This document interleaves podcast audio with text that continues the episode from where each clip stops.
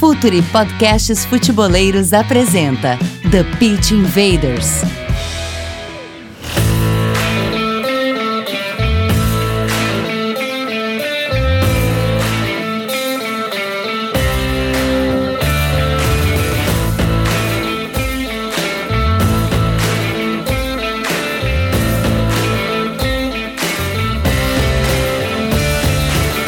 Olá, futeboleiros! Olá, futeboleiras! Futuri Podcasts apresenta The Pit Invaders, episódio 149. Meu nome é Eduardo Dias, estamos no ar em mais uma invasão futeboleira. Assine nosso vídeo no Spotify, iTunes, Deezer, SoundCloud, Google Podcasts. Nossas análises têm a força da Instat, a maior plataforma de dados de alta performance para clubes e atletas profissionais. Assine nossa plataforma de conteúdo exclusivo, Futuri Club acesse apoia.c barra Futuri. Conteúdo, comunidade e relacionamento por 12 reais mensais. Você recebe por e-mail todo conteúdo exclusivo e ainda concorre a prêmios. Hora da nossa conexão. Vamos começar com um dos analistas mais hypados da TL aqui. O cara que comenta nas fotos da Georgia Smith. Myron Rodrigues. Dale, Myron. Dali, presidente, na esperança da Jorge me notar, né? Mas para falar do Future Club aí, tamo, tamo tocando o barco lá, eu, Jimmy, Gabriel Correia. O conteúdo tá bem, bem, bem legal. Essa semana eu falei de Bayern de Munique sem a dupla Robert E tô bem feliz aqui de chamar, chamar meus parceiros pra gente falar da pauta que vai vir. A pauta é bem legal, inclusive. Beleza, aqui o invader da casa, Leonardo Miranda, nosso vizinho de feed com entrelinhas responsável por um dos melhores blogs futeboleiros em língua portuguesa, o painel tático do Globoesporte.com, que eu sou fã. Dali, Léo. Fala pessoal, tudo bem? Sempre um prazer estar aqui, já, já sou da casa, né? Presença ah, é. constante lá no grupo do WhatsApp, presença constante aqui, no Entrelinhas também, no Twitter, enfim, em muitos lugares. E hoje a roda tá qualificada, tá? Hoje a roda tá, tá muito. Vou até. Vou só tocar a bola para eles finalizarem, porque olha. É, nível altíssimo aqui. Mais um invader da casa, um orgulho pro Futre, um cara que eu aprendo muito, estou de olho sempre nas postagens dele. Rodrigo Coutinho, analista tático no Yahoo Sports e colaborador do blog do Y Scout, Dali Coutinho.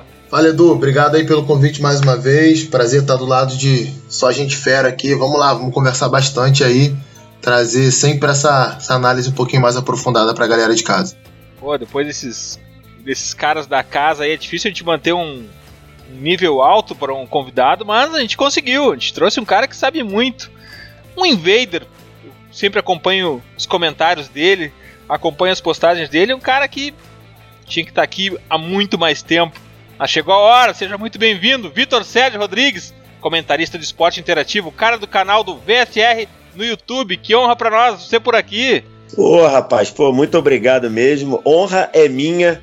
Eu ficava vendo lá, pô, um montão de gente convidado. Aí depois que o Bruno Formiga foi, eu falei, cara, será que os caras vão me chamar algum dia? Bruno Formiga já foi, acho que eu fiquei de olho lá. E aí, acho que choveu na minha horta, mas falando sério, pô, eu. Isso daí não tô. Não, não, não preciso fazer média, não faço média, mas é, quando tô me preparando para o jogo e, e tô sempre lendo o Léo, lendo Eduardo, lendo Myron, é, lendo o, o, Rodrigo também com análises sensacionais, acho que acho que hoje a internet está aí e, e, com capacidade assim, com material amplo para você estar tá, tá informado. Só fica desinformado quem quer, a verdade é essa e, e, e vocês ajudam muito o meu trabalho. Então, um prazer estar tá aqui. Vamos ver o que eu consigo contribuir aqui. Hoje eu sou Hoje eu sou o, carregador de piano aqui. Vou tentar só tocar a bola de lado aqui. Que nada, invaders, vamos invadir a praia do Flamengo.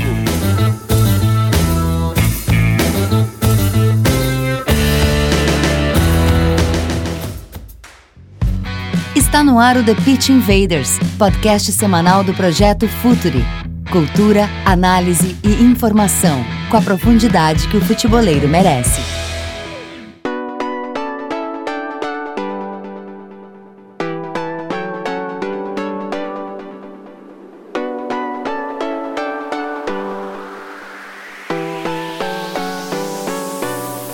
Hoje estamos no TPI 149 e há pouquíssimo tempo atrás a gente fez um episódio exclusivo sobre Jorge Jesus. Era uma espécie de preview, um mergulho no playbook do novo treinador do Flamengo. Foi em março, isso foi lançado em 31 de março, de maio, foi em maio, dia 31 de maio, no episódio 139.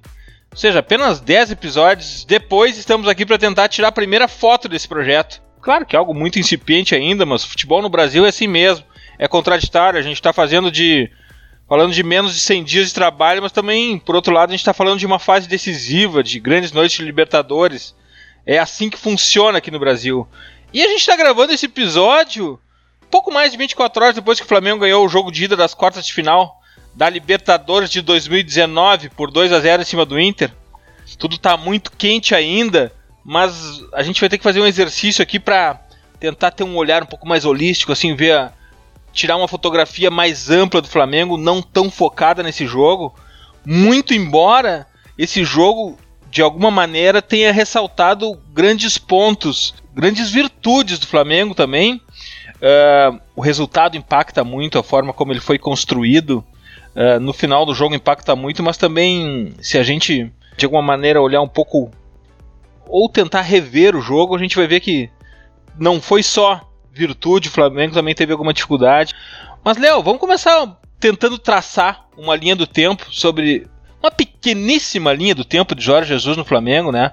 Como é que ele chega? O que, que ele conseguiu construir até aqui, Léo? Qual foi a dificuldade dele? O que, aonde que ele tá? Onde que ele vai ter mais trabalho? É, eu acredito que ele chega, ele pega em um time, chega antes, né? Já na, na, na no, do período de treinos durante a Copa América e vai colocando um pouquinho da, da filosofia dele. É, é, eu acho que é muito válido ressaltar que o Flamengo teve um upgrade de elenco muito grande, né? Chegou o Gerson, uh, Felipe Luiz e o Rafinha. E tanto quanto isso afeta um pouco, não apenas no modelo de jogo, não apenas na forma de jogo, mas afeta um pouquinho o, o elenco do Flamengo. Né? O quanto esse elenco poderia entregar, o quanto ele poderia é, jogar, de qual forma ele se sentiria mais confortável. O Felipe Luiz, como provado no jogo contra o Inter, é um lateral que acrescenta muito na construção da jogada, no primeiro passe. Ele é mestre nisso, é, é fantástico a, a, é realmente a capacidade dele de enxergar o jogo, de dar um toque inteligente. É, o, o, o passe para o Gabigol no segundo gol do Flamengo é genial. Assim, ele abre o pé, finge que vai tocar para o lado, engana toda a marcação do Inter e toca para o Gabigol. E o Felipe Luiz ajudou a tornar o Flamengo um, um Flamengo um pouquinho mais agressivo. O Flamengo do Abel era um Flamengo é, inconstante, mas era um Flamengo que tentava ainda propor alguma coisa, tinha ainda alguns problemas. Então já Jesus ele ganha é, esse upgrade no elenco e ele coloca principalmente a, uma agressividade no jogo do Flamengo muito grande. O que o Flamengo faz com o Gabigol, com o Bruno Henrique, quando eles jogam centralizados, é brincadeira. Assim, o time voa quando joga sempre em profundidade, muita infiltração, muito passe no ponto futuro. É, o Gabigol explodiu a fazer gol, desandou a fazer gol é, com, com esse jogo. Acho que o, o, Jesus, nos primeiros jogos, ele foi colocando um pouquinho desse conteúdo. E ainda o Flamengo ainda tem um problema, que é um problema que a gente viu um pouquinho menos contra o Inter, mas tem uma, um, uma questão que foi lá na estreia contra o Atlético Paranaense, ficou muito evidente. Nos dois jogos contra o Atlético Paranaense ficaram muito evidentes que a transição defensiva. E hoje já está um pouquinho mais azeitada, está um pouquinho mais organizada. Isso é tempo de trabalho. Esse é o efeito do técnico tendo os jogadores todo dia, o cotidiano, trabalhando todo dia a transição defensiva. Mas o Flamengo ainda precisa ajustar algumas coisinhas para não levar tanto contra-ataque. É um time muito agressivo na frente. É impressionante a pressão, a intensidade que o Flamengo coloca ah, no primeiro tempo, depois no segundo tempo, tem trocas, tem alterações. Então o Jesus pegou aí, herdou esse trabalho do, do Abel e deu um toque agressivo ao time do Flamengo como a gente pôde ver contra o, o Inter, por exemplo.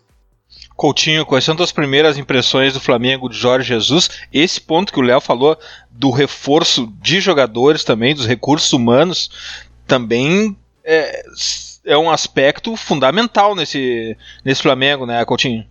Ah, sem dúvida. É, a primeira a impressão inicial é, é, muito positiva, né? Porque a gente, logo no primeiro jogo, como o Léo falou contra o Atlético, a gente conseguiu observar tanto as virtudes quanto as debilidades, né, do que aquilo que o Jorge Jesus iria implementar na equipe do Flamengo. E é um time em formação, não dá para dizer que é um time pronto, né? São dois meses, se eu não estou enganado, de trabalho, é, não chegou a 20 jogos ainda, então aqui no Brasil, infelizmente, muitas vezes isso já é dado como um tempo suficiente de trabalho, no meu modo de entender, não é.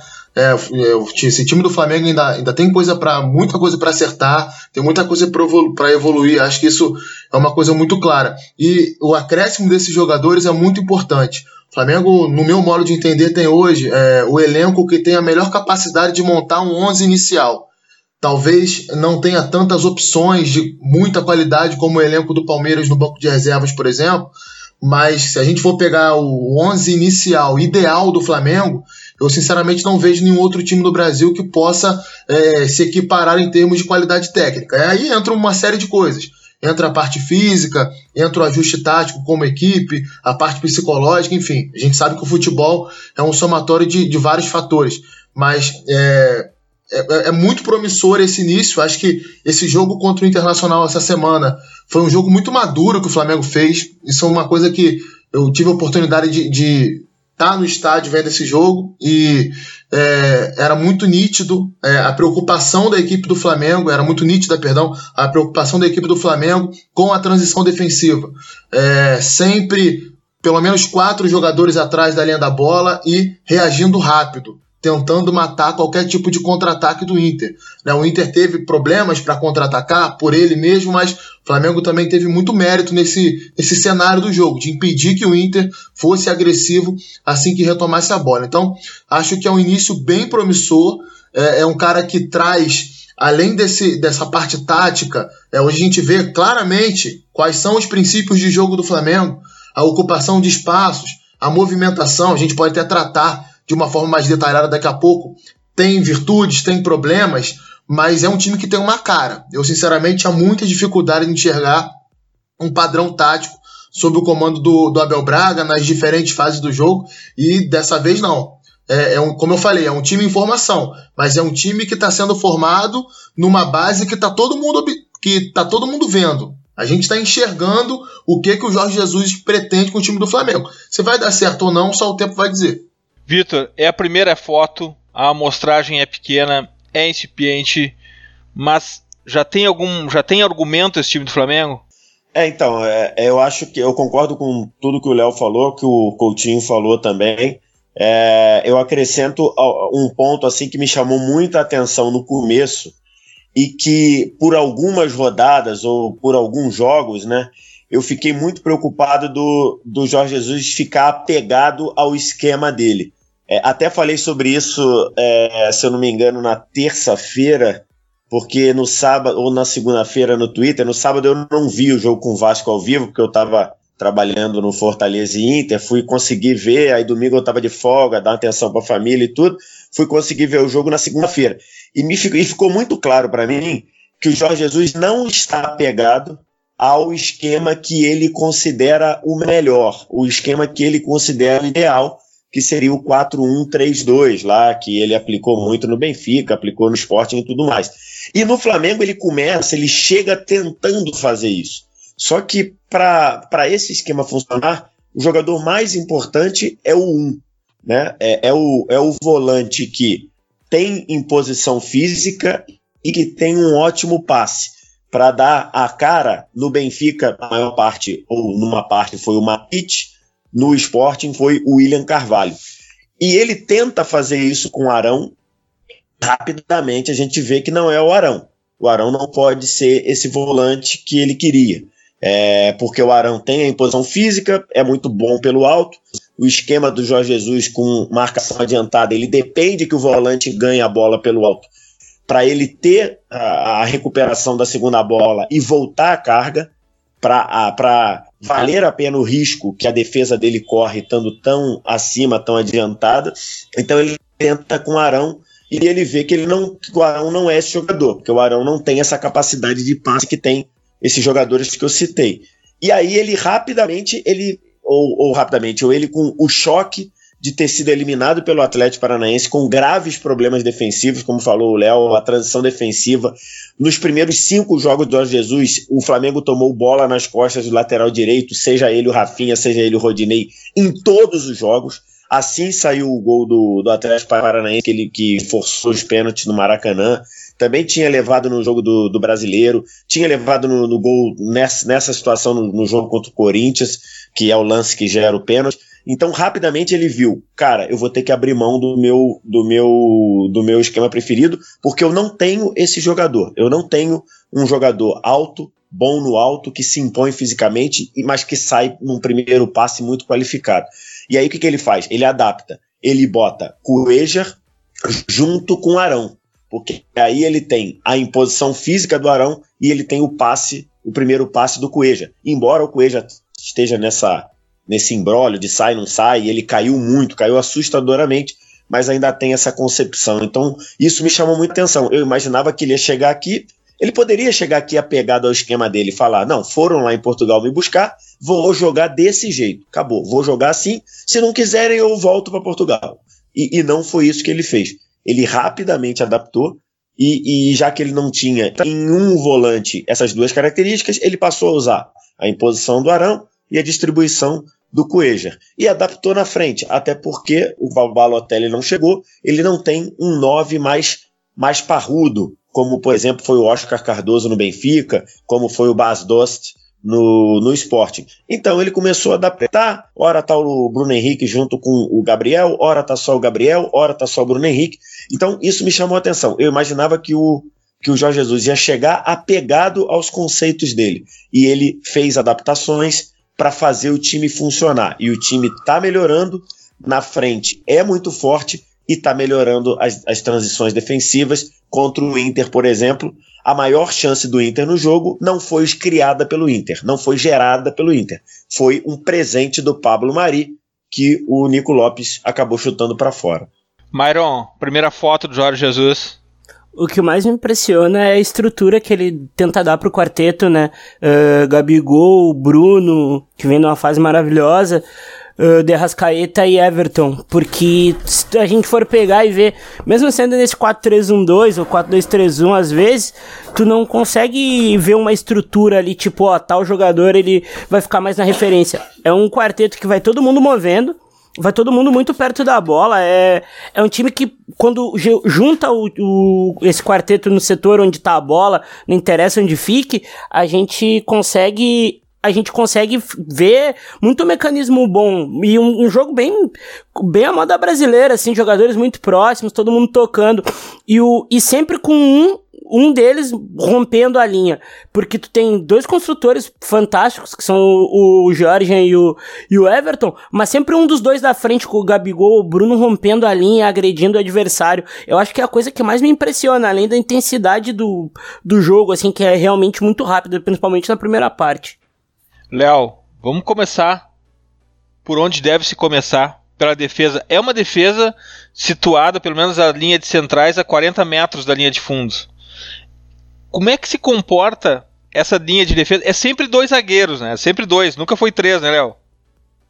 Sempre dois, beleza. Linha de quatro.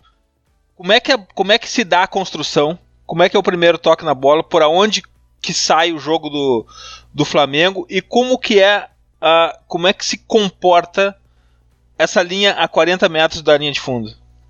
Tá muito legal ver o Flamengo iniciando as jogadas. Muito legal mesmo. E eh, o início da jogada, a gente tende a ficar com o olho em quem tá com a bola. Por exemplo, o Cuejar, sempre o Cuejar que pode sair ou não do Flamengo, mas ele sempre afunda entre os zagueiros. Ele sempre busca o, o setor dos zagueiros o Mário, o Rodrigo Caio abrem, faz aquela saída de três, aquele movimento super conhecido, super identificável ao olho nu, digamos assim. Mas o que a gente tem que ver é a altura dos jogadores que estão sem a bola, a altura do pelotão de frente. E aí isso é uma mudança bem drástica, talvez uma das grandes mudanças do Flamengo do Abel pro Flamengo do, do Jorge do, do JJ, do Mister. É, o, o Felipe Luiz e o Rafinha ficam mais por fora, eles não não vêm por dentro né, nessa construção.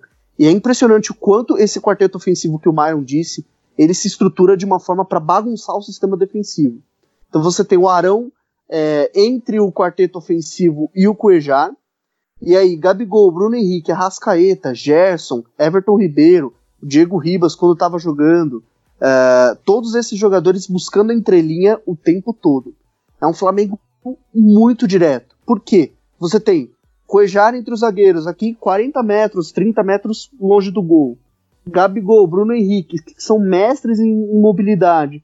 Everton Ribeiro, que é um cara que consegue achar muito passe correndo. Ele pensa correndo. O Arrascaeta, que é um jogador muito agressivo. A gente acha que o Arrascaeta é meia.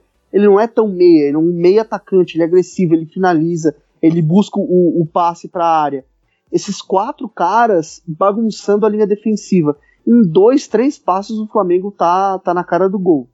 Então, o Jorge Jesus estruturou essa saída de bola, esse primeiro toque, para deixar o Flamengo direto. E a gente pensando que ele ia fazer um Flamengo de posse, um Flamengo meio fluminense do Diniz, não é o contrário. É um Flamengo que em dois, três toques tá na frente do gol, sempre pelo chão.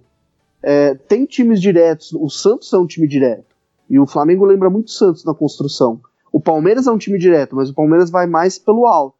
Busca mais a casquinha, o centroavante buscando. O Flamengo não tem esse centroavante. Tentou o Balotelli, não vai vir não terá esse centroavante. Tentou o Diego Costa, também não vai vir. Então é, é a forma como o, o, o Jorge Jesus está entendendo ainda que o Flamengo pode render assim. E o Flamengo consegue construir muitas jogadas pelos lados. Triangulação pelo lado, Rafinha toca, vai por dentro, o Everton Ribeiro vem buscar, o Everton Ribeiro rende muito quando ele sai do lado para dentro. E aí ele consegue fazer o que ele fez ontem no segundo gol, um, ou no primeiro gol, um passe sempre muito vertical na profundidade quando ele sai do lado, vê o, o, o jogo de frente, ele tem essa capacidade muito grande de, de, de achar esses passes. A Rascaeta também, Gerson também. E aí, a importância do Gerson, queria que o Coutinho e o, o VSR fala, falassem um pouquinho mais. O Gerson é muito versátil. Ele pode atuar como meia, como, como o Arão, que é o meia da ligação, que às vezes uh, busca a bola do Cuejar, às vezes vai para frente, ordena aí a construção dos laterais, ele pode atuar mais à frente, ele pode até atuar na do, na do Gabigol, fazendo esse falso 9, digamos assim. E essa versatilidade tem sido muito importante para o Flamengo. Ontem o Gerson, contra o Internacional, o Gerson mudou o jogo, foi um, um dos jogadores que mudou o jogo, construiu a vitória do Flamengo e ele vem ganhando importância. Muita, a torcida do Flamengo criticou por conta do valor envolvido, mas agora tá vendo que ele é um jogador taticamente muito importante. Coutinho, vamos envolver o, o, Gerson também nessa primeira fase de construção do Flamengo. Fala pra gente qual é a primeira fase de construção. Tenta colocar o Gerson nessa questão também. Olha, é, faz, fazendo um apanhado, já incluindo o Gerson, acho que é importante a gente frisar algumas coisas que o Vitor falou, que é importante, né, que é, essa questão da, de, do, do, não apego a um esquema tático, né, o Flamengo ele tem variado muito nos últimos jogos. Por exemplo, no jogo contra o Grêmio, o Flamengo começou o jogo no 4-3-3, depois foi pro 4-4-2. Contra o Vasco foi o contrário. Começou no 4-4-2, foi pro 4-3-3. E ele vai mudando, ele vai transformando isso ao longo do jogo de uma forma que muitas vezes confunde a marcação do time adversário. É, até a característica dos jogadores né, de meio ataque do Flamengo é, deixa isso muito claro. No jogo contra o Inter, por exemplo, o Everton Ribeiro iniciou o jogo como meia central. É, o Bruno Henrique mais à direita, o Gabigol partia ali da referência, circulava, o Bruno Henrique entrava em diagonal para referência, o Rascaeta saía da esquerda para dentro. Aí no segundo tempo, o Felipe Luiz já não dava amplitude pela esquerda, veio por dentro, e o Everton Ribeiro ficou mais aberto pelo lado esquerdo, depois o Gerson, enfim. É, ele, ele consegue fazer ali é uma, uma, variação tão grande e ao mesmo tempo sem perder a dinâmica, a movimentação. É claro que em alguns momentos essa liberdade total, né, esse caos que ele busca gerar na defesa adversária, o, time do, o próprio time do Flamengo sofre um pouco com isso. É, nesse jogo contra o Inter ficou claro. Porque às vezes o Flamengo circulava a bola e faltava às vezes alguém dentro da área de costas para tentar segurar os zagueiros do Inter, né, servir de pivô, às vezes faltava amplitude um dos lados. Então, a gente sabe a importância que é, essa boa ocupação de espaços tem para você abrir uma defesa tão boa quanto é a defesa do, do, do, do Internacional. Mas, é, incluindo o Gerson no assunto, eu acho que o jogo de volta é, na semana que vem contra o Inter, é, vai ser meio que um, um divisor de águas ali para a gente entender de uma vez por todas como que o Jorge Jesus vai aproveitar o Gerson no time do Flamengo. Por quê? Ele não vai ter o Ilharão. É o Ilharão que foi titular em quase todos os jogos do Jesus nesse período. Aliás, tem até uma declaração dele que é muito é, engraçada até, porque a torcida do Flamengo sempre pegou muito no pé do Ilharão, dizendo que o Ilharão era um jogador indolente, um jogador que não se entregava é, da forma devida dentro de campo. E o Jorge Jesus, no início é, dele no Flamengo, foi muito perguntado sobre isso. Ele falou: se o Ilharão para a torcida do Flamengo é um patinho feio, para mim é um patinho bonito. Eu gosto muito da intensidade que ele bota no jogo, da dinâmica, da versatilidade que ele oferece no meio campo. Pode jogar como primeiro, pode jogar como segundo, enfim. Ali no, no início dele ele ainda chegou a falar da, do aproveitamento do Arão como primeiro homem de meio campo. Algo que eu concordo com o Vitor. É, para mim não, não, não, não cabe mais, acho que o próprio Jesus já entendeu isso. Mas enfim, é, acredito que ele pode escalar o Gerson como esse segundo homem de meio campo, num 4-4-2 ou no 4-1-3-2, ou no 4-3-3, ou no 4-2-3-1, enfim. O Flamengo já variou por todos esses esquemas aí em alguns momentos do jogo é, sob o comando do Jorge Jesus. E eu tô até inclinado a achar que ele vai colocar assim o Gerson ao lado do Cuejar no jogo do Beira Rio, é, com a Rascaeta e Everton como meias e Bruno Henrique e, e Gabigol na frente. O Gerson, ele pode jogar pelo lado direito, pode jogar pelo lado esquerdo, já jogou dos dois lados, entrou muito bem nessa semana contra o Internacional, já, já tinha uma qualidade técnica acima da média do futebol brasileiro quando foi revelado pelo Fluminense, mas não tinha tanta intensidade. Ganhou força física na Itália, ganhou mais capacidade de marcação, de ocupação de espaços sem a bola, e isso vem transformando ele num jogador muito bom, num jogador que a gente pode pensar, por que não, para a seleção brasileira no futuro. Né? O Gerson, se eu não estou enganado, é 9,7, nasceu em 97, então tem 22 anos de idade apenas, vai fazer 22 ou já fez. Então é um cara que tem muito a crescer, muito a evoluir, vestindo a camisa do Flamengo, acho que isso pode acontecer. É, na Fiorentina, na temporada passada, em alguns jogos, ele chegou a jogar como primeiro homem de meio campo, né, com uma linha de 5 por trás dele. Então é um cara que pode sim fazer essa função que o Ilharão vem fazendo nesse, nessa partida contra o Internacional. Vitor, como é que o Flamengo constrói seu jogo? Como é que é a geração de jogo do Flamengo? É, o, o, o Jorge Jesus ele tá confundindo muito a marcação dos adversários, na minha visão, justamente com essa saída de jogo. É, contra o Inter, teve a, teve a saída de jogo pelo lado direito com o Rafinha, é, teve no segundo tempo a saída com o Felipe Luiz por dentro.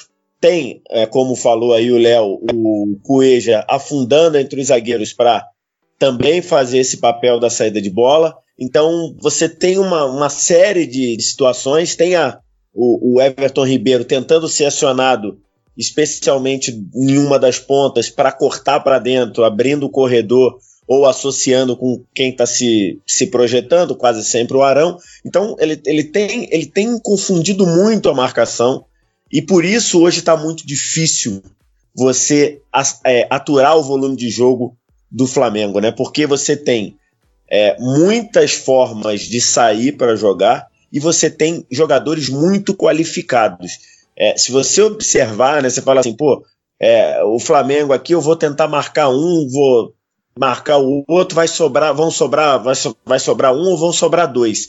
É, é mais ou menos assim, você pensar, cara, para eu parar o Flamengo hoje, eu tenho que contar com que três estejam num dia ruim. É, é difícil, né? É muito difícil, ainda mais em nível de futebol brasileiro, quando você tem geralmente você tem um ou outro, ou quando você, por exemplo, pega os outros times, você olha o, o Palmeiras, você tem a tendência a achar que vai tudo para cima do Dudu, o do Dudu chamar a responsabilidade quando, quando aperta, por exemplo. No Grêmio você tem o, no, no Cebolinha, agora aparecendo o Jean-Pierre para fazer esse papel, ou o Matheus Henrique armando mais de trás, mas né, da, já na intermediária do adversário, você tem ou vai no Cebolinha, agora o Jean-Pierre aparecendo. Então no Flamengo é muita gente, né? Você tem o, o Bruno Henrique rompendo é, gerando desmarque, rompendo as linhas, você tem movimentação do Gabriel com poder de fogo dentro da área, você tem construção com Everton Ribeiro, e você tem, para incluir o Gerson, esse, é, essa novidade do Gerson. Quando a, a, Roma vem, quando a Roma pagou 18 milhões de euros pelo Gerson, a minha impressão foi, cara, a Roma está fazendo uma lambança. Porque ela estava contratando um ponta que se achava muito mais jogador do que era, a começar que quando o Gerson chega lá, é, o, o, a Roma queria emprestar o Gerson, agora eu não me lembro para onde foi, não me lembro se era para o Catania, eu não me lembro se era para o Parma, enfim, era queria Sassuolo. emprestar Sassuolo, perfeito. E o Gerson fez um escarcel. Ali, se eu sou diretor da Roma, eu falo, fera, quem você tá achando que você é? Você vai para lá assim e acabou.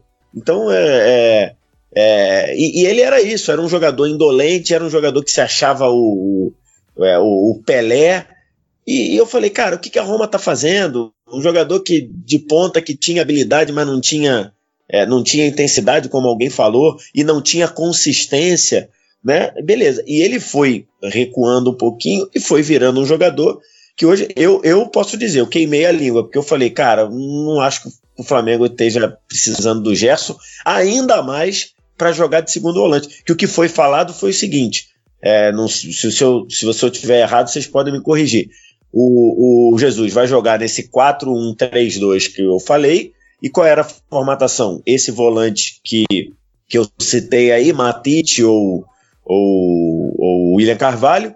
E à frente dele, na linha de três, um jogador que era um meia atacante adaptado. Né? Então, por exemplo, foi o Aymar em algum tempo, né? E, e o Aymar era meia atacante, era jogador de, de terço final. Ele jogou muitas vezes à frente desse volante que eu falei. E, e, e o Gerson chegou para ser esse jogador. Só que, por uma série de fatores, por essa adaptação que eu falei, que ele passou a jogar com Cuejar, com Cuejar e Arão, o Gerson passou a ser jogado na linha de meias, ou às vezes como atacante pelo lado direito, ou como ponta pelo lado direito, às vezes como um armador mais por dentro também para receber essa bola desses dois volantes ou para é, dialogar com a, com a infiltração do Arão. E, e o Gerson, ele tá. É, não sei se a gente está um pouco precipitado, mas as primeiras partidas do Gerson, não sei se ele já tem 10 partidas, as primeiras 10 partidas são excepcionais. São assim num nível que, que assustador. Eu, eu, eu acho que é assustador. Eu não imaginava o Gerson jogando o que tá e, e, tem feito a diferença. A forma como o Gerson entrou no jogo contra o Inter destacou duas coisas: como ele tá voando e como o, o Arrascaeta entrou sem nenhuma condição para jogar. Porque era, era como se você tivesse pegado, tirado um, um carro, né, um, um carro da década de 80 com um carro com injeção eletrônica dos anos 2010. E, e, não que o Arrasqueta seja ruim, é que claramente ele não tinha condição de jogo. É, e, e tá me chamando muito a atenção o Gerson e, e acho que acabou sendo uma bola espetacular do, de quem contratou, né? do, do Marcos Braz, do departamento aí de inteligência do Flamengo. Myron, vamos fazer um crossover do Calcio Pizza aqui. Nos dá um histórico do Gerson aí, quem é esse jogador, por onde ele andou, em que posição ele jogou o Gerson, que tem, deixa eu ver aqui, ele tem 22 anos, Coutinho, ele é de maio de 97, canhoto, 1,82 de altura. Conta pra gente sobre o Gerson, Myron. É muito doido porque o que o VSR fala bate muito, porque o, Jefferson o Gerson chega na Roma e vai rolar um empréstimo, porque ele fazia jogos bem consistentes assim na ponta, que era a sua posição de origem, e falaram que ia emprestar, e era bem ainda na época da Roma dos Senadores, na Angola, Totti, uh, De Rossi e tá. E no fim acaba não sendo. Aí depois ele vai pra Fiorentina.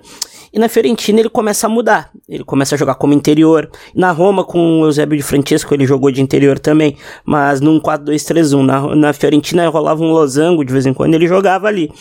E ali começa o Gerson. O Gerson chegou a jogar até de 5.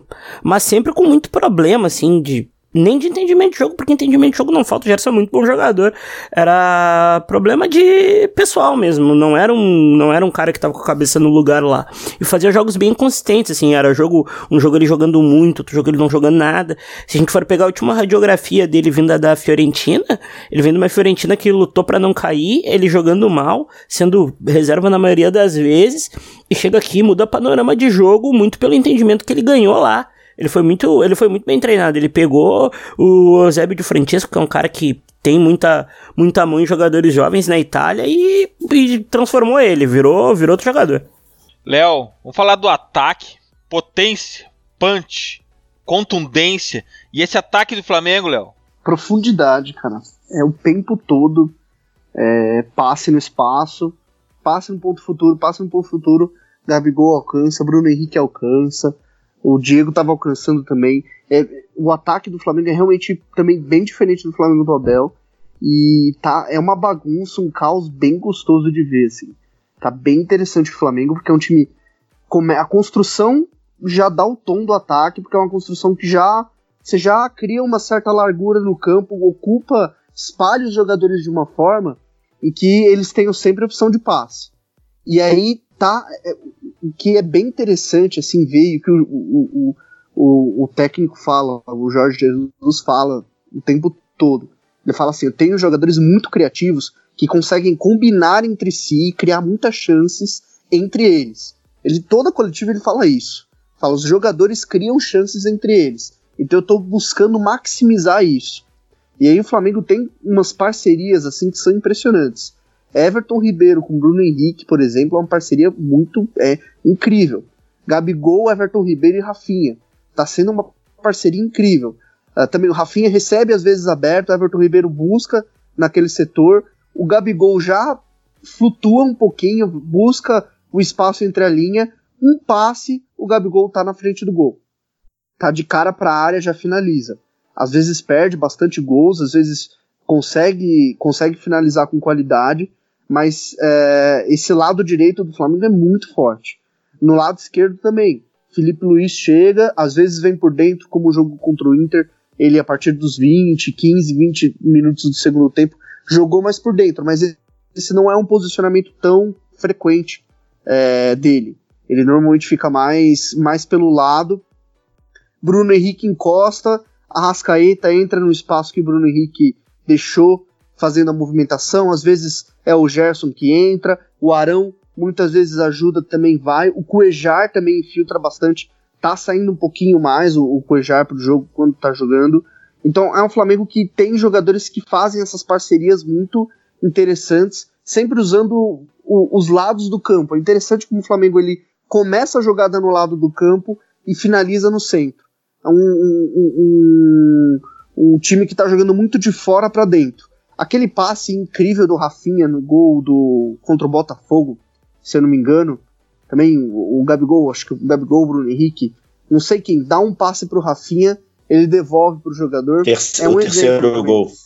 Terceiro gol. É um exemplo desse Flamengo que joga muito de fora para dentro. Então, quer marcar o Flamengo? Marca os lados. Não deixa o Rafinha nem o Felipe Luiz encontrar os passes, porque hoje esses dois jogadores eles estão sendo meio que o centro da o, o fim da jogada ofensiva começa neles. E aí o Bruno Henrique e Gabigol, a, a importância do Bruno Henrique e do, Gabriel, e do, do Gabriel jogarem por dentro. Ontem também, ontem o, contra o Internacional, o Jorge Jesus começou o jogo no 4-2-3-1. Bruno Henrique mais aberto pela, pela esquerda, pela direita, se não me engano.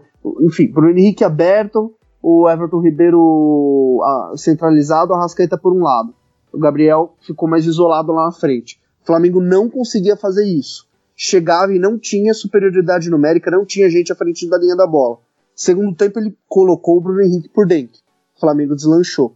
Então, esse 4-1-3-2, como o, o Vitor falou, ele não está apegado a, a, números. Às vezes o Flamengo é 4-2-3-1, 4-1-3-2, como alguns jogos, com o Arão como meia central. Às vezes o Diego jogava como esse meia central, né? Era Arão e Diego. Teve um jogo, se não me engano, que foi assim é, 4-4-2. Tá difícil de traduzir o Flamengo em números, justamente por conta dessa, dessa grande mobilidade que o time tem com a bola. E, de novo, acho que vale um estudo da influência do Rafinha. Rafinha não fez um jogo bom contra o Internacional, mas vale um estudo da influência do Rafinha e do Felipe Luiz nessa construção. O que eles ordenam de jogadas ofensivas, seja chamando os meias para o setor deles, trocando com, com os meias, seja ordenando a movimentação do Bruno Henrique e do Gabriel, é impressionante. Deu um upgrade aí no time do Flamengo muito grande. Acho que já está muito bem estruturado em pouco tempo e acho que o, os anos de Europa, os anos de Liga dos Campeões ajudam nessa leitura. Não sei nem se é algo que o Jorge Jesus precisou tanto ordenar assim, que está muito claro. É Rafinha dando amplitude e Felipe Luiz é, apoiando por dentro. Assim, isso está muito bem construído. Raramente o Rafinha corta para o meio e raramente o Felipe Luiz está margeando a linha esquerda. Felipe Luiz quase sempre tem a chance, ele é, é vai para dentro e aí alguém tem que cair ali. Geralmente Bruno Henrique, quando está o Arrascaeta, o Arrascaeta fica ali. Isso já está um, um, uma situação que, que é, parece que eles já estão jogando juntos no Flamengo há muito tempo, né? Mas acho que Exato. isso já está muito bem, é, muito bem caracterizado, né? É, assim, logicamente que em alguns momentos podem até inverter para não deixar tão marcado assim, mas está muito claro que essa é a ideia primária de jogo. Coutinho, VSR e Léo falaram muito sobre esse caos, esse, essa forma de construção de ataque, mas a gente precisa também falar sobre as individualidades do ataque do Flamengo, né? Ah, sem dúvida. Como eu falei aqui no início, eu acho que é, certamente é o 11 inicial do futebol brasileiro hoje que mais tem, tem condições de, de decidir uma partida. Talvez é, a gente vai ver aí, sob o comando do Jorge Jesus, alguns jogos que o time não esteja tão bem coletivamente, mas que se cair um contra-ataque, por exemplo, com o Gabigol e Bruno Henrique com campo para correr, a gente pode imaginar o estrago que pode ser feito. O Arrascaeta é a mesma coisa. O Arrascaeta é um jogador que tem uma, uma leitura né, de, de parte final da jogada que, sinceramente, é muito acima da média. Você vê, às vezes, alguns gols que ele marca, que a jogada está do outro lado do campo e ele consegue entrar em diagonal, ele consegue buscar um primeiro pau ou um segundo pau de uma forma que o, o marcador que está acompanhando ou o cara que está vigiando o setor não consegue entender.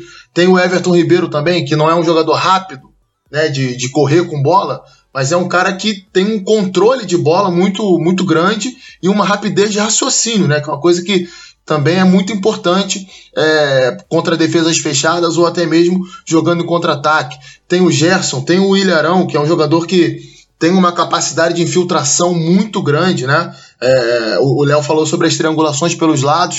O Jesus ele mantém isso, que é uma característica do Flamengo que vem desde a época do Zé Ricardo.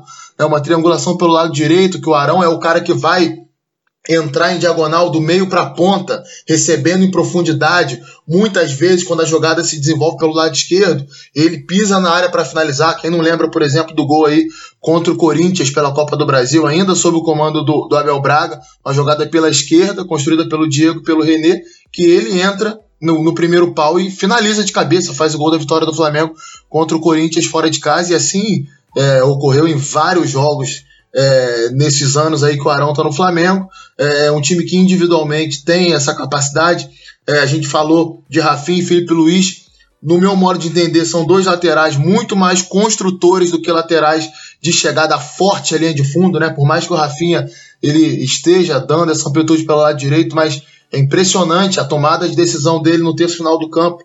E é até uma disparidade muito grande. Se a gente falar de Rodinei e Rafinha, por exemplo, Rodinei é um cara que tem um pulmão privilegiado, muita força física e velocidade, explosão, mas chega na linha de fundo e quase nunca toma a melhor decisão. Já o Rafinha é totalmente o inverso. Talvez não tenha mais essa capacidade física pela idade que tem, mas é um cara que a, a, a, decisão final dele, sabe, em poucos jogos do Flamengo, são vários lances que a gente pode pegar aqui de decisão final feliz dele. Teve o pênalti contra o Emelec que ele cavou, teve a jogada contra o Botafogo, teve a jogada de um dos gols contra o Goiás, às vezes a movimentação dele sem a bola, no jogo contra o Botafogo mesmo, ele passa em velocidade, puxa a marcação e libera o espaço de drible para o Gerson fazer o gol de empate do Flamengo naquele jogo. E o Felipe Luiz, né, a gente já viu isso na seleção brasileira, principalmente, sabe, é um, um ótimo iniciador de jogadas.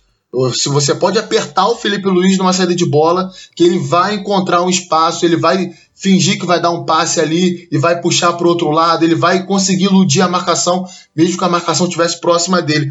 Nesse segundo gol contra o Inter, que o Léo bem citou aí, quem estava marcando o Felipe Luiz, pressionando o Felipe Luiz, era ninguém menos que o Edenilson, é um jogador que tem uma pegada muito forte, que geralmente se dá bem nesse tipo de lance. Inclusive, nesse jogo contra o Flamengo, roubou bola do Cuejar assim, roubou bola do Arão assim no meio campo, mas com o Felipe Luiz não conseguiu. É, o Felipe Luiz ele jogou a bola para a esquerda, fingiu que ia dar no Everton Ribeiro aberto, rolou para a direita de novo e conseguiu iludir a marcação, encontrou o Gabigol entre as linhas. No jogo contra o Grêmio também, há uma semana atrás no Maracanã, é, muita gente falou do passe do Arrascaeta para o Arão fazer o gol, que aliás foi um lindo passe, mas o início da jogada, a clareada que o Felipe Luiz dá de encontrar o Arrascaeta entre as linhas, é somente um lateral com muita capacidade de passe inicial consegue fazer. Então, assim, além de tudo isso, além da evolução coletiva do Flamengo, se a gente for falar de, de individualidade, é muito repertório.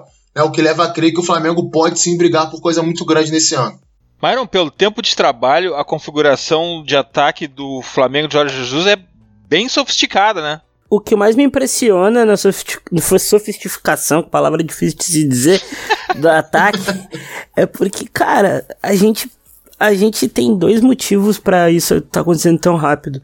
É o treinador muito bom, a gente, pô, Jesus ele é ele sempre foi um cara muito bom até na Europa, a gente não pode esquecer, ele eliminou Juventus do Conte com dois jogos eletrizantes, perdeu na final pro Chelsea, mas foi bem, bem, bem, bem, bem parelho. E, cara, você tem muito jogador de QI alto, o pessoal pega no pé do Gabigol. Cara, o entendimento de jogo do Gabigol para saber a hora de romper a linha, a hora de pausar para dar um passe para alguém, a hora dele, da hora dele fazer o pivô. Você pega o Bruno, que, cara, é um cara completíssimo, joga bem dentro da área, joga muito bem fora. O Bruno, eu costumo dizer que ele é um jogador muito estranho, né? Porque ele é gigantesco e rápido pra caramba, é, mu é muito driblador e tal. E com. E com Jesus cada vez mais dentro da área também ainda tem a soltura do Arão que vem de trás uh, construindo e é um jogo nada posicional assim é, é, é, e tem e pode jogar posicional e, e, tem hora que vai ter que jogar por causa da linha um pouco mais da linha um pouco mais baixa mas cara é, é um time é um time que para início assim ele impressiona muito tanto quanto o, o Santos de São Paulo isso a gente vê porque mano não creio que exista jogador ruim o que o que tem o que tem para jogador é estímulo não, só para só fechar, é, é, é, a gente tem assim no Brasil aquela turma do que está sempre ironizando, que está sempre é, é, aguardando lá a oportunidade de, de, de, de, cornetar, de espetar quem faz diferente e tudo. E aí, né, você viu quando o Flamengo foi eliminado pelo Atlético, o pessoal dizendo, pô, é isso, que novidade que traz o Jesus e tudo. Eu não sei se o Jorge Jesus veio para cá para tra trazer novidade, não. Acho que é, não, não vejo o Jorge Jesus com essa inovação toda. O que ele está fazendo é modificar alguns padrões dentro daquilo que a gente já conhece, né? É a intensidade no treino, é a capacidade de, de, de, de ser ousado, de ser corajoso. É, eu falei algumas vezes, né? Eu imagino que na cabeça do Jesus deve estar assim, cara, eu sou um técnico que tenho um certo mercado na Europa, estou vindo ao Brasil, se eu ganhar tudo aqui ou se eu perder tudo, eu vou voltar para a Europa e vou receber as mesmas propostas que eu receberia antes. Então eu vou fazer do jeito ousado, vou fazer do jeito que na verdade a gente está usando como ousado, mas vou fazer do meu jeito. E isso tem acontecido. É, é, eu até falei mais cedo no Twitter, né?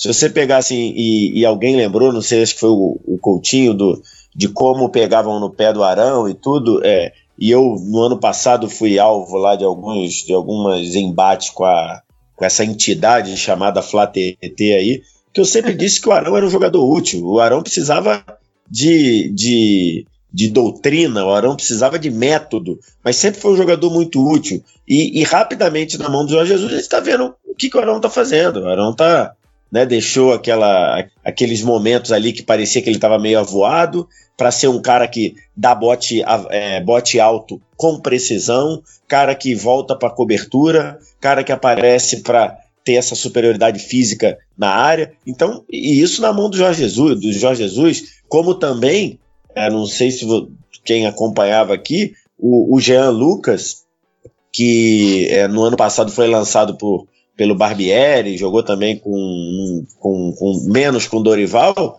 mas passava toda a impressão de que não, tá, não tinha a menor condição, não estava pronto para jogar. Caiu na mão do ele fez um semestre absurdo, foi, foi vendido para o Lyon e já entrou jogando bem lá. Então, acho que é isso. Ele, o Jorge Jesus não veio para cá para inovar nada, para ser revolucionário em nada. Ele veio para fazer as coisas que ele acredita de uma maneira com muito mais intensidade, com um treino muito mais proveitoso, e isso tem, até aqui tem se refletido no, nos jogos. Coutinho, ligeirinho, antes que a gente termine nosso tempo aqui, a defesa do Flamengo, como se comporta defensivamente o Flamengo? Rapidão. É, então, eu, eu, eu, sinceramente eu não consigo enxergar a marcação do Flamengo como algo muito por zona ainda não. Talvez seja algo que o Jorge Jesus busca implementar com o tempo, mas acho que ele está respeitando um pouquinho mais esse processo. No Brasil se marca muito por encaixe no setor, né? Não são perseguições longas, né? a gente não vê lateral esquerdo do Flamengo do lado direito do campo, não. Mas dentro do setor tem sim uma perseguição, tem às vezes algumas compensações sim que são feitas. É um time que marca mais adiantado, né? Não, é, acho que ele deu até até em cima do que o Vitor falou no início, essa, essa, essa alternância dele, ele não se apegou ao esquema tático. Acho que, ele não, ele, acho, acho que ele não se apegou tanto também àquilo que a gente viu nos primeiros jogos da linha muito adiantada. Não que o Flamengo marque atrás, o Flamengo segue marcando à frente.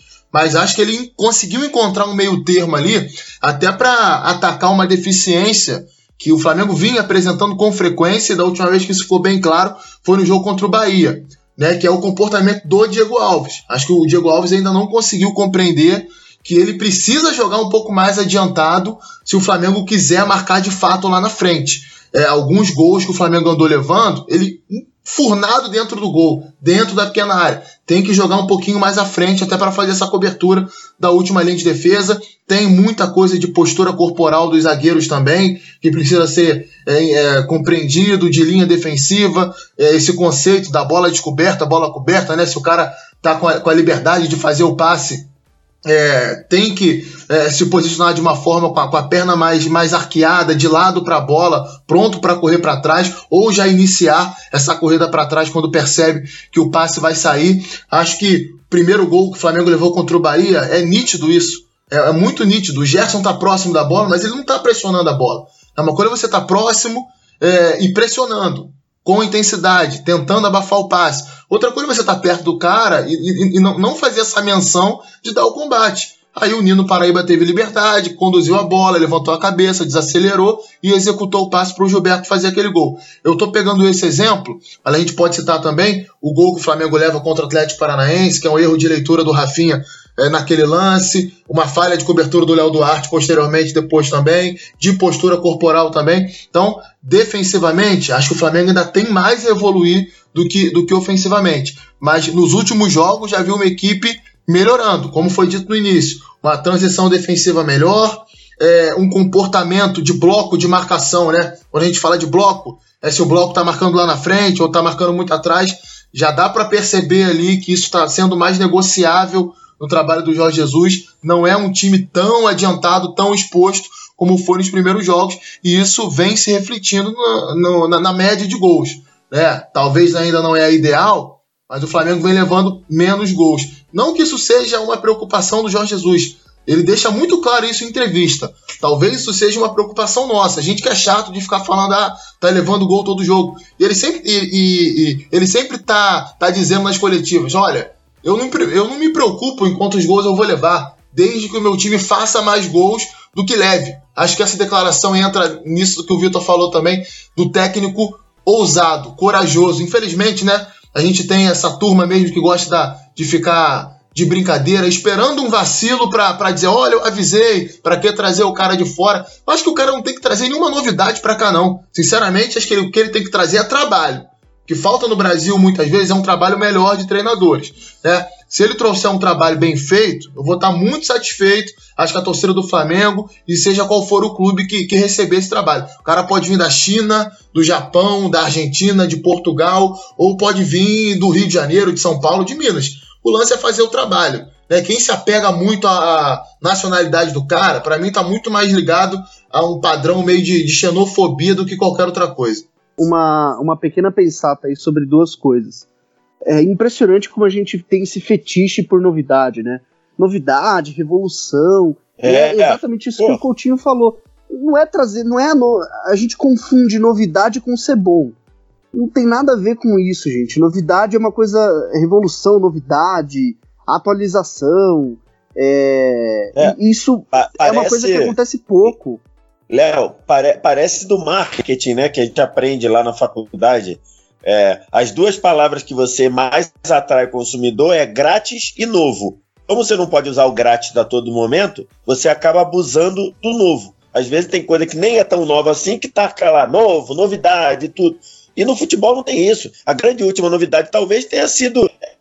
É, tem um pouco duvidoso, né? Se foi o, o o trabalho do Guardiola com a posse de bola, se defender com a bola, ou, se é o, o, o, o Klopp, né, com agredir com bola, mas, pô, isso aí já tem o quê? Tem quase 10 anos, então não é, vai ficar toda hora é. aparecendo a revolução, o novo, não vai ser toda hora, daqui a pouco vai aparecer, sei lá, daqui a uns 5 anos, alguém fazendo alguma coisa que a gente não está conseguindo observar agora, mas é o que falou o Coutinho, é você fazer o que você, os elementos que você tem feito, e, e você tem muitos momentos que você não, não faz, e aí é o exemplo que eu dei, é só você pegar o Jean Lucas na mão dos técnicos que ele trabalhou ano passado e seis meses na mão do Sampaoli. E também o Sampaoli não. A gente está colocando um, um Sampaoli que não conseguiu virar com a seleção argentina. Então, não estou aqui endeusando o Sampaoli, mas estou dizendo um fato.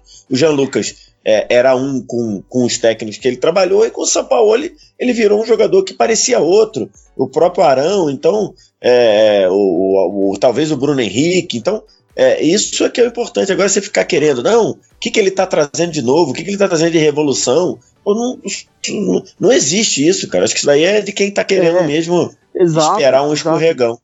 Isso aí é essas trigésimas mesas redondas ficam debatendo isso, não tem nada a ver. O que, que o São Paulo está trazendo de novo? Nada, ele só tá trazendo um trabalho bem feito. E o jogo do São Paulo é, é rudimentar como se jogava nos anos 90, que muda a intensidade e a estrutura né, de ataque. Exato, muda a intensidade, muda a estrutura. Então, na verdade, o que falta aqui é, são bons trabalhos. São trabalhos consistentes. É gente que consegue convencer um jogador de uma determinada forma de jogar. E o, o, o Jorge Jesus está sendo feliz até, até agora. E uma outra pensata sobre o que o Victor falou é é, eu entendo que o Jorge Jesus veio para o Flamengo pelo projeto, veio porque sabia que tinha investimento, sabe que o time está forte, o time é amplo favorito a ganhar tudo. Mas o Jorge Jesus não tem esse mercado tão grande assim em Portugal como ele já teve. Ele é um técnico que ele teve dois grandes trabalhos na carreira, que é o Braga e o Benfica. O Benfica sendo o melhor. Ficou seis temporadas no Benfica. É talvez o melhor treinador da história, um dos melhores treinadores da história do Benfica mas ele se queimou muito no esporte. Isso em Portugal. Os portugueses gostam do, do Jorge Jesus, admiram ele, mas é uma admiração meio à distância. Eles não querem mais o, o Jorge Jesus lá, porque ele criou muita confusão no esporte. Brigou com o presidente, brigou com o jogador. O que ele blefou com o Gabigol no jogo contra o Inter, ele fazia direto lá. Então ele, ele, inclusive, ele é chamado pelos portugueses como o treinador português mais brasileiro que tem. E ele ficou seis meses no, no Al Hilal, da Arábia Saudita. Então eu acredito que também tem um pouquinho assim do movimento estratégico dele. Parece que a única proposta de um clube que ele recebeu foi do Chelsea e assumiu hoje o Chelsea sem contratação é, com a saída ele, do Hazard não é exatamente ele o melhor cenário. O Milan. Ele recusou, recusou o Milan. Milan. É, também não é outro grande cenário. né? Quem, quem que tá durando. Que fase, tá né, Léo? Que fase? Quem que tá completando o ano no Milan? Né? Quem que vai completar o, o ano no Chelsea? O Chelsea é um triturador de que eu diga. Então, acho que o Jorge Jesus ele foi muito esperto, na verdade. Veio aqui no Brasil e ele é um baita técnico. Vamos, ele é um baita técnico. O Jorge Jesus é um grande técnico, mas ele não tá com esse mercado tão grande assim na Europa, veio para o Brasil. Isso é uma realidade, né, gente? É uma realidade. A Europa paga 10 vezes a mais do que se paga aqui. É claro que os melhores estão lá, é uma questão financeira, é, é puramente financeiro. Bom, essa é a primeira foto sobre o Flamengo Jorge Jesus. A gente vai acompanhar muito de perto. É um tema muito sedutor.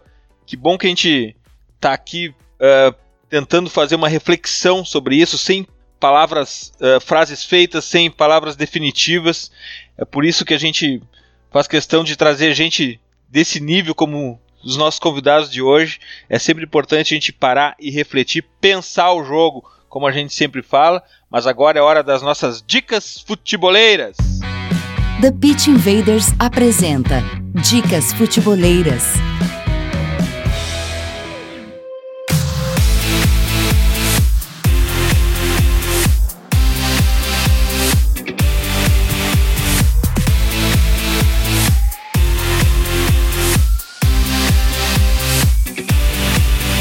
Minha dica futebolera é sobre um tema que eu não paro de ler. Estou absolutamente obstinado com isso. E aqui no, no Future Pro, o departamento de análise do Future, a gente está muito focado. Para quem ouve falar pouco do Future Pro, é o departamento do Future que a gente presta serviço de scout e consultoria de mercado para clubes e jogadores e eu tenho lido muito sobre Big Data e o, a minha dica futebolera é o The Big Data Behind the NBA Next Big Thing. É uma matéria do Wall Street Journal sobre o uso do Big Data para melhorar a performance de atletas. E nessa matéria eles focam especificamente em Luca Doncic, a cara do Data Generation da NBA. E sim, tem futebol nessa matéria, só lendo as entrelinhas ali. Bom, pelo menos no Futuro Pro, Big Data e futebol caminham juntos. Eu tô pirado com esse tema, não paro de ler sobre isso. Myron, tua dica futebolera? Uh, eu já quero agradecer aí meus dois amigos, Léo Coutinho VSR3. Né? O Coutinho. Ah, deixou um de fora, tu falou dois. e Coutinho é meu pai, pô. Eu aprendi com ele. ah, bom, ah, bom. Eu... Se safou dessa. eu vou largar aqui uma do Stats Bomb falando sobre o Rodri, Ndombele e Sebadios, como eles mudaram o jeito do, desses meio-campos de City, Tottenham e Arsenal jogar que tem muito, muito, muito, muito stats também, também tô obcecado. Quero agradecer aos moleques aí que, que apareceram, VSR, Léo, Coutinho, a gente se fala quase que diariamente aí, fico muito feliz de poder dividir o espaço com esses caras que eu sou, sou fã mesmo. Valeu, Myron. Valeu, Presida. Léo, tua dica futeboleira? Minha dica futeboleira é um texto do Sky Sports, não lembro de qual, não, não sei de cabeça o nome do autor, mas é muito interessante falando sobre o Brandon Rodgers, que tem alguns invaders aí que perdem de volta no Liverpool, uh, falando que ele, enfim, que ele é um baita técnico e de fato é, e como que ele tá trazendo, como que ele tá mudando um pouquinho a percepção do, de futebol do Leicester depois aí do Leicester ter conquistado um prêmio. Basicamente o texto fala que o Leicester conquistou uma, uma Premier League e não se preparou, não pensou o futuro, é, sentou naquele título e o Brandon Rodgers vem para implementar uma filosofia de jogo no clube. E é uma filosofia, eles já tentaram fazer isso com o Sven Goran Eriksson, treinador do Benfica, inclusive, um dos grandes treinadores do Benfica, junto com o Jorge Jesus. Mas hoje tá, tá esse processo de reformulação. E é sempre interessante acompanhar processos de reformulação assim nos clubes. Essa é a minha dica e agradeço demais o convite. Enfim, tô entre amigos, tô entre parceiros aí. É sempre muito bom estar entre vocês, é sempre muito bom é, ser ouvido por quem está ouvindo. Valeu, Léo. Coutinho, tua dica futebolera? Então, é, é, meio manjada, né? Vou falar, é, a galera que curte canal de futebol no YouTube já conhece, mas enfim, sempre é bom é, indicar para quem não conhece ainda, é canal do Nouman, né? Acho que é assim que se fala. Se escreve N-O-U-M-A-N, né? Nouman é um canal em inglês que ele faz análises táticas em vídeo é, de diversas coisas, de jogadores, de equipes, é, de gols, de jogadas, enfim, é bem bacana. O cara tá sempre subindo ali uns três ou quatro vídeos por semana no YouTube e é bem didático para quem está iniciando, quem tem a, a, a, curiosidade de aprender um pouquinho mais, de se aprofundar um pouquinho mais, ajuda bastante. Aprendi muito com esse canal é, no YouTube e tem sempre conteúdos bacanas lá. E é claro, vou vender meu peixe também, né? É, a galera que quiser acompanhar meu trabalho lá no Yahoo Sports, sempre após as rodadas do Campeonato Brasileiro, tem uma avaliação lá do rendimento de cada time, como cada time jogou, pontos fortes, pontos fracos, seleção do campeonato, enfim. Tem uma, um conteúdo bem bacana lá. Muito obrigado aí pelo convite mais uma vez. Foi uma honra muito grande participar desse podcast. Acho que o nível ficou altíssimo. Né? A gente conseguiu dissecar bem aí como o time do Flamengo joga, e sem gritaria, sem, sem falácia, sem preconceito, enfim. Coisas que a gente está vendo aí, a grande mídia carregada. Muito legal esse espaço, Edu. Muito, muito obrigado aí. Valeu, Coutinho. Vitor, tua dica futebolera? Então, vou na, vou na linha aí do, do Coutinho, vou também indicar um canal no YouTube que eu, que eu que eu vejo muito também é em inglês, mas é do Statsman Dave, que faz análises muito bacanas, quase sempre focados no futebol inglês. Então a galera que é mais ligada aí na, na, na, Premier League, procura lá, Stat, de S-T-A-T, Man, Statman, Homem Estatística Dave, né? D-A-V-E. É muito bacana o canal do cara, pô, é, é espetacular, por exemplo, o vídeo que está fixado lá é explica o, o Manchester United da Tríplice Coroa, né, de 99 e tudo, pô, muito bacana mesmo. vale a pena. É, antes de terminar, cara, eu não sei se eu, tô, se eu tô, vou alongar o tempo aqui, eu queria falar duas coisinhas. Primeiro, é, acho que o Jorge Jesus está evoluindo no Flamengo de fazer com que seja mais difícil atacar o Flamengo, porque historicamente, desde 16, quando o Flamengo voltou a ser competitivo, foi terceiro no Brasileiro, depois decidiu Copa do Brasil e, e Sul-Americana em 17, ano passado foi vice-campeão brasileiro sempre foi muito fácil atacar o Flamengo. Quando o time adversário queria atacar o Flamengo, conseguia. O Jorge Jesus está começando a tornar mais difícil. O próprio Inter teve muita dificuldade para atacar o Flamengo. A, a, melhor chance foi um presente do Pablo Mari. E a segunda, é, que aí acho que tem a ver com, com o que a gente está falando e com a projeção do que o Jorge Jesus está fazendo aqui. Eu conversei com algumas pessoas do Flamengo que trabalham no futebol e que trabalham na diretoria. E os, pode ser que mude, pode ser que uh, o campo fale, a pressão fale e, e não vale. Mas o entendimento hoje é que o Jorge Jesus é o cara para escolher o Flamengo fazer diferente. Para fazer o Flamengo jogar um futebol diferente e que pode ser que mude de novo, pode ser que o, o, os resultados falem mais altos, mas o, pensamento hoje da direção é o seguinte: ok, se não ganhar brasileiro, se não ganhar a Copa do a Libertadores, é que, que a gente sabe da dificuldade, o Jorge Jesus é o nosso cara para o ano que vem. É o nosso cara para parar com esse negócio de toca tudo seis em seis meses. E, e as pessoas que estão no futebol do Flamengo me falaram. Pode ser que não aconteça. A gente conhece como é que é futebol brasileiro, a gente conhece quando tem gente gritando na televisão, detonando a diretoria, o que, que a diretoria costuma fazer, quando a torcida tá lá, quando é, tem corneteiro de todo tipo de espécie. Mas o pensamento hoje da direção é: a gente vai com o Jorge Jesus ganhando ou não alguma coisa ainda em 2019, como só tem duas coisas, uma, ou uma é o brasileiro, ou uma é a Libertadores, ou se for o caso, ganhar as duas, né? PSR, muito, muito, muitíssimo obrigado por compartilhar seu tempo, conhecimento conosco. Demorou, mas já que está aqui, volte mais vezes. Porta sempre aberta para ti. É o Invader, não precisa ser convidado. Invade mesmo, volte sempre. Que bom que tá aqui com a gente. Isso é uma tremenda honra para todos os invaders, para todos os futeboleiros. Que bom que tu faz parte do time Pense o Jogo. Ah, não, pô, obrigado mesmo, sem, sem tem explicação de cena, que eu não precisa disso. É, fiquei muito feliz com o convite de participar, porque ouço, porque tá no meu, tá no meu playlist lá de podcast. E como o Coutinho falou, né? É, a gente aqui, a internet deu a permissão da gente, da gente poder falar as coisas que a gente pensa, do jeito que a gente quer.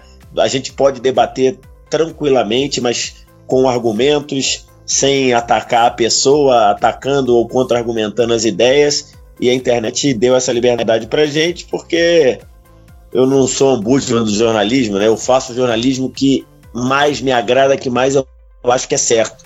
E, e num ambiente como esse, acho que você fica até motivado. Se a gente puder, se a gente quisesse, a gente ficava aqui mais três horas falando e nesse alto nível, porque é, é o que que é o que faz a gente, é, é o que move a gente, né? A gente não, não, não aqui para criticar o trabalho de ninguém, mas a gente faz o que a gente acredita e é muito bom ter participado quando precisar só chamar. Graças, Invaders! Estamos juntos em mais este TPI e nos encontramos a qualquer hora no Instagram, Facebook, Twitter, Spotify e toda segunda, 22 horas, na clássica live futeboleira no YouTube. Futeboleiras, futeboleiros, nós somos o Futre e temos um convite para vocês. Pense o jogo. Abraço e até a próxima invasão. The Pit Invaders.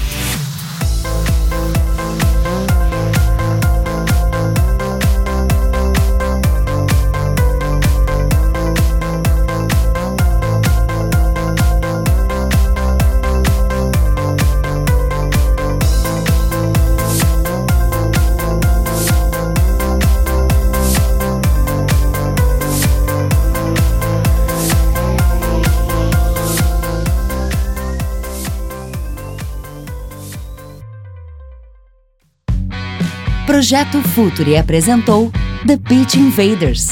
Acesse www.futuri.com.br. Pense o jogo.